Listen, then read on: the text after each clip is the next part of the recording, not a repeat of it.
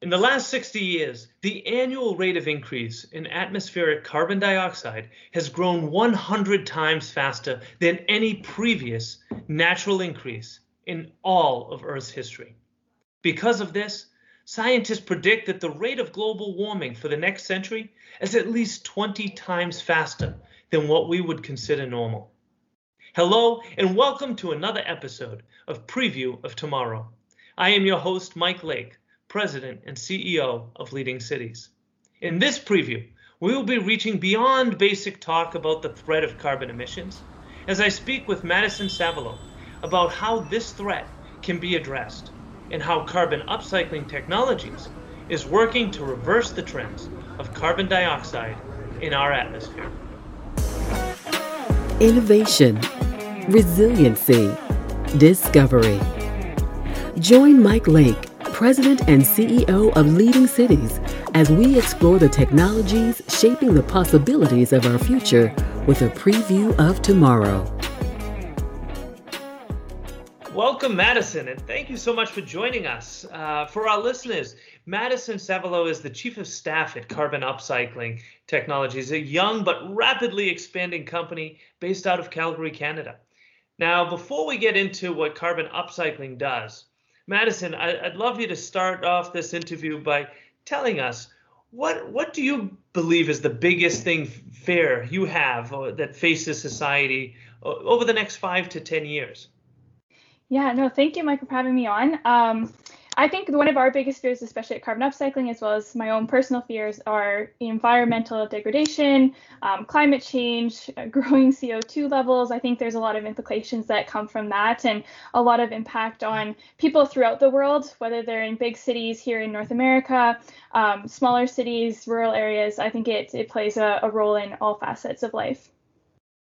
There's no doubt about it. And and you know, all our listeners, we we hear so much about our carbon emissions and and you know the efforts like the Paris Agreement, of course, uh, that countries around the world coming together. I think it's about 196 countries have now signed on mm-hmm. um, to to combat this challenge. So, can you tell us a little bit more? Uh, what does this what is this challenge really? Where does it come from? How do, what do we do to stop it? Yeah, really good question. I think, you know, a lot of people understand this problem or they've heard of climate change, but maybe they don't understand the full scope of it. Um, one analogy that we like to use is that if you were to take the weight of humanity, so every person on Earth, and multiply that by 100 times, that's the amount of CO2 that's entering the atmosphere every year. So that's it's crazy amount, but uh, 40% Wait, you mean, of that. You mean when you say the weight of humanity, you're talking mm-hmm. about the collective, when every person on the planet stands on the scale yes. how much we all weigh. Yes, and then multiply that by 100 times. Wow. Crazy. Yeah, so 40% of that comes from buildings or the built environment. So when you're talking about, you know, big cities, that's a massive amount of CO2 emissions coming from the structures that are within those areas. And by 2060, we're going to see the built environment double in size. So there's a lot of new developments in the world, and that's why it's really important for us to go about this development in a really sustainable and resilient way. You, you, you talked about buildings and, and the fact that cities are such a huge contributor. Uh, as I recall, cities uh, contribute about 70% of the world's carbon emissions each year. Is that is that right? That's probably pretty close. I know 40% comes from the buildings themselves, but the way that the cities operate and, you know, just people in general gathering to these regions, I can easily see that being a, a valuable statistic.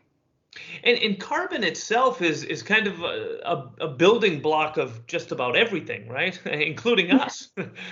yeah, absolutely. And I think that's one of the biggest, um, I guess, opportunities for us is to be able to use that as a resource rather than viewing it as a liability. So being able to harvest the the carbon from the CO2 and use that for many different products. We're seeing it done you know, across in crazy different industries from vodka to um, crayons are even made of this to, you know, concrete, which I'll talk a little bit about later. That's amazing to me. I mean, to think of it in those terms, it's it would almost be if, if we were emitting gold into the atmosphere and just losing it, right? I mean, it's it's it can be such a valuable um, resource rather than a, a problematic resource. Yeah, absolutely. Maybe even more so, because I guess uh, carbon would be very functional in the sense that it can be um, versatile and used in many different resources rather than gold that has some limitations on it. Fair enough. Fair enough. So that brings us to carbon upcycling. Um, tell us a little bit about what what it is that you guys are doing. I, I find this to be so exciting. Thank you. Yeah, we're pretty excited about it too, but we're a carbon utilization company. So we're taking the CO2 and using it in uh, many different end products uh, that add value to performance, um, to strength, to a lot of different metrics, depending on what that industry is. Um, our slogan or what we're trying to do is take the pollution of today to build tomorrow. So that's really our, our end mission is to see that CO2 is used as a resource in every facet of life. And can you give us some sense of, of what some of those products are that you, you are able to create? Yeah, so a lot of our products are additives actually. So we take gaseous CO2 from many different types of sources, whether that's a natural gas plant, we've used direct air capture CO2, and even industrial CO2.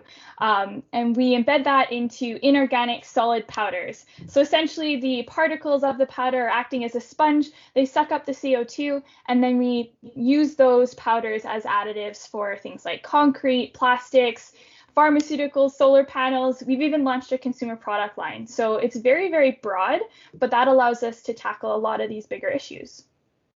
And, and, consumer products, meaning that anybody listening today could actually be buying something that is uh, has contributed to reducing the emissions in the world.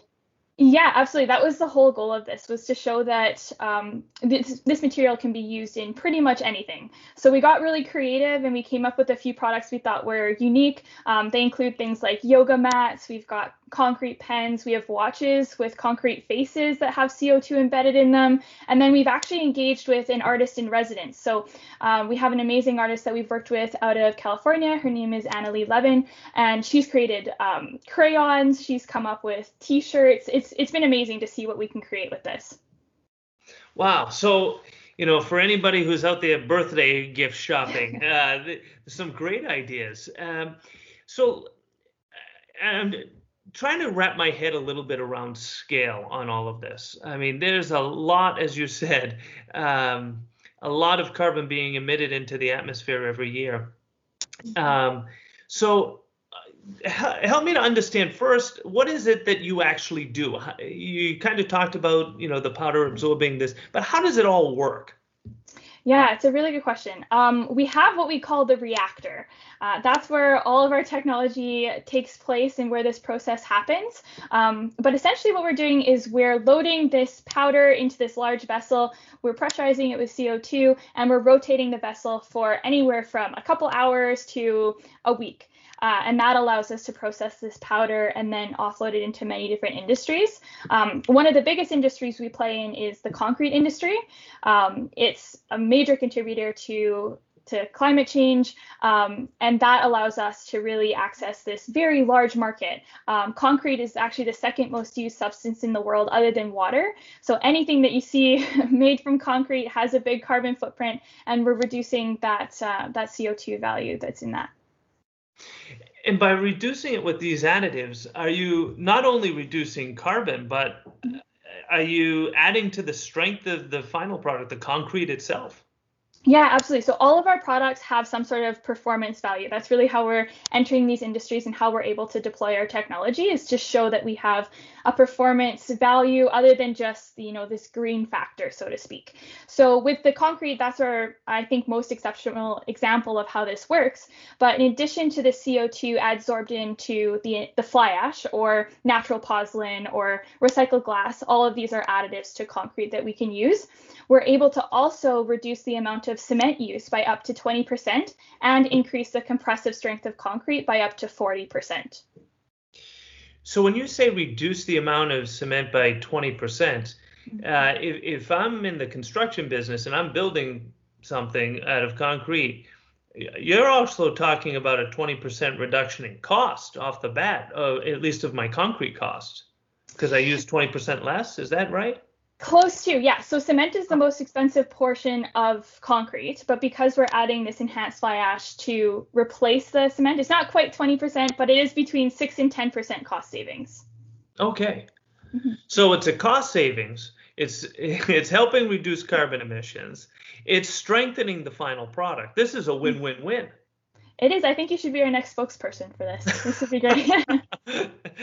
well, I mean, just understanding the the impact that this can have, and and of course, for for the average consumer, um, you know, just buying a yoga mat that is can help contribute to this effort. So, coming back to the question of scale, um, what is the other than concrete companies, um, what are what are some of the largest um, buyers or, or um, you know clients, I guess you could say, of carbon upcycling, I, either current or you know future? You know who who's going to be buying this?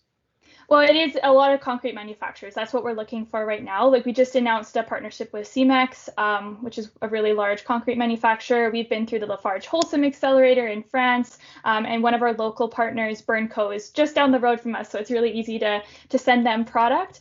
Um, but we are looking for licensing agreements as well. So whether that's the concrete side, plastics, whatever it may be, we're also able to license out the tech as well as the reactor itself. So that's something that we're looking to do to deploy this widely and to make sure that we're able to deploy this and the technology is being used on a massive scale. Got it. So, real quick, tell us how did how did all of this come to be? Uh, what was the what was the impetus for for carbon upcycling?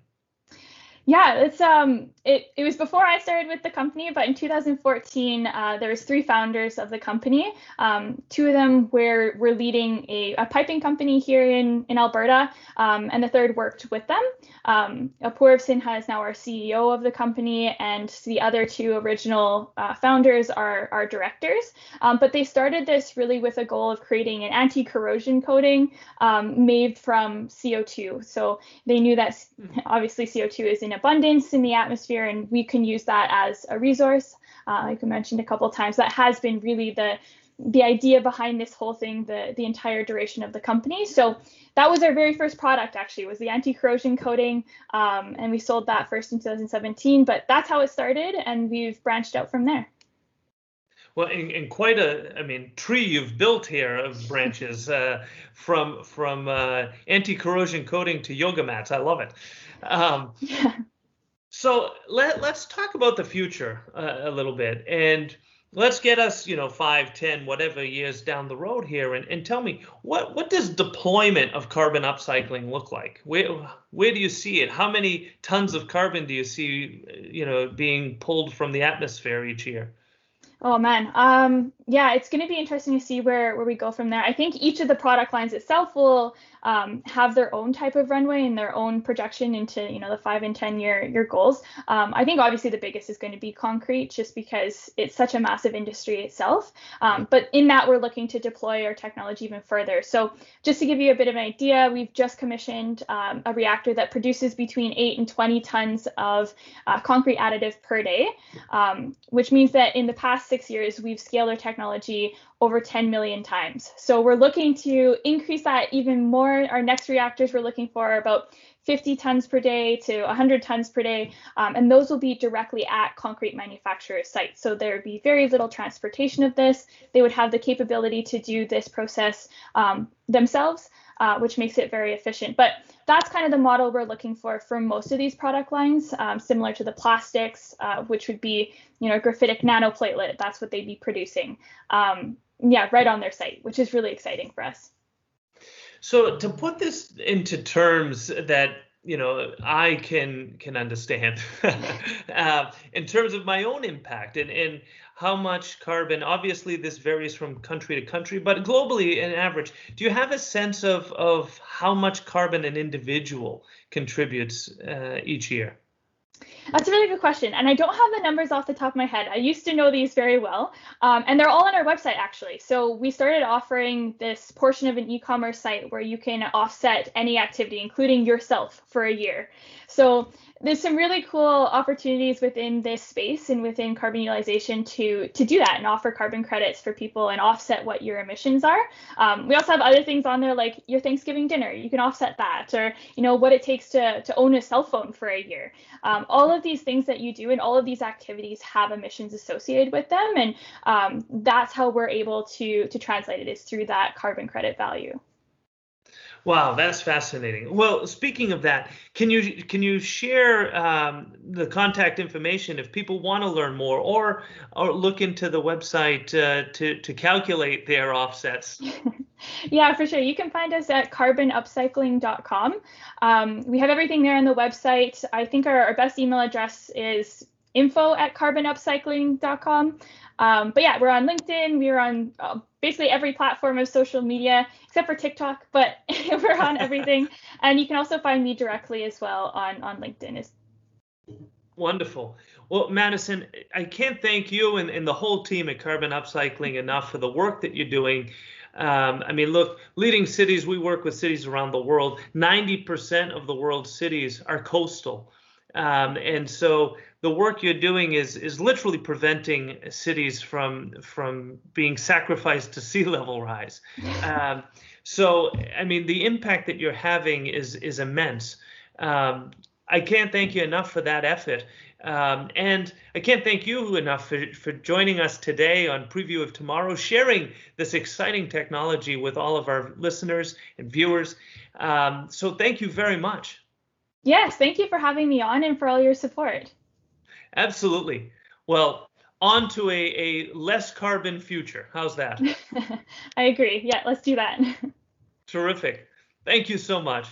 Thank you. Thank you for tuning in to this episode of Preview of Tomorrow. In addition to thanking our guest, I want to thank Peter Roy and Demetria Bridges for making this podcast possible. If you enjoyed this episode, please subscribe and encourage others to also join us each week in previewing the possibilities of tomorrow.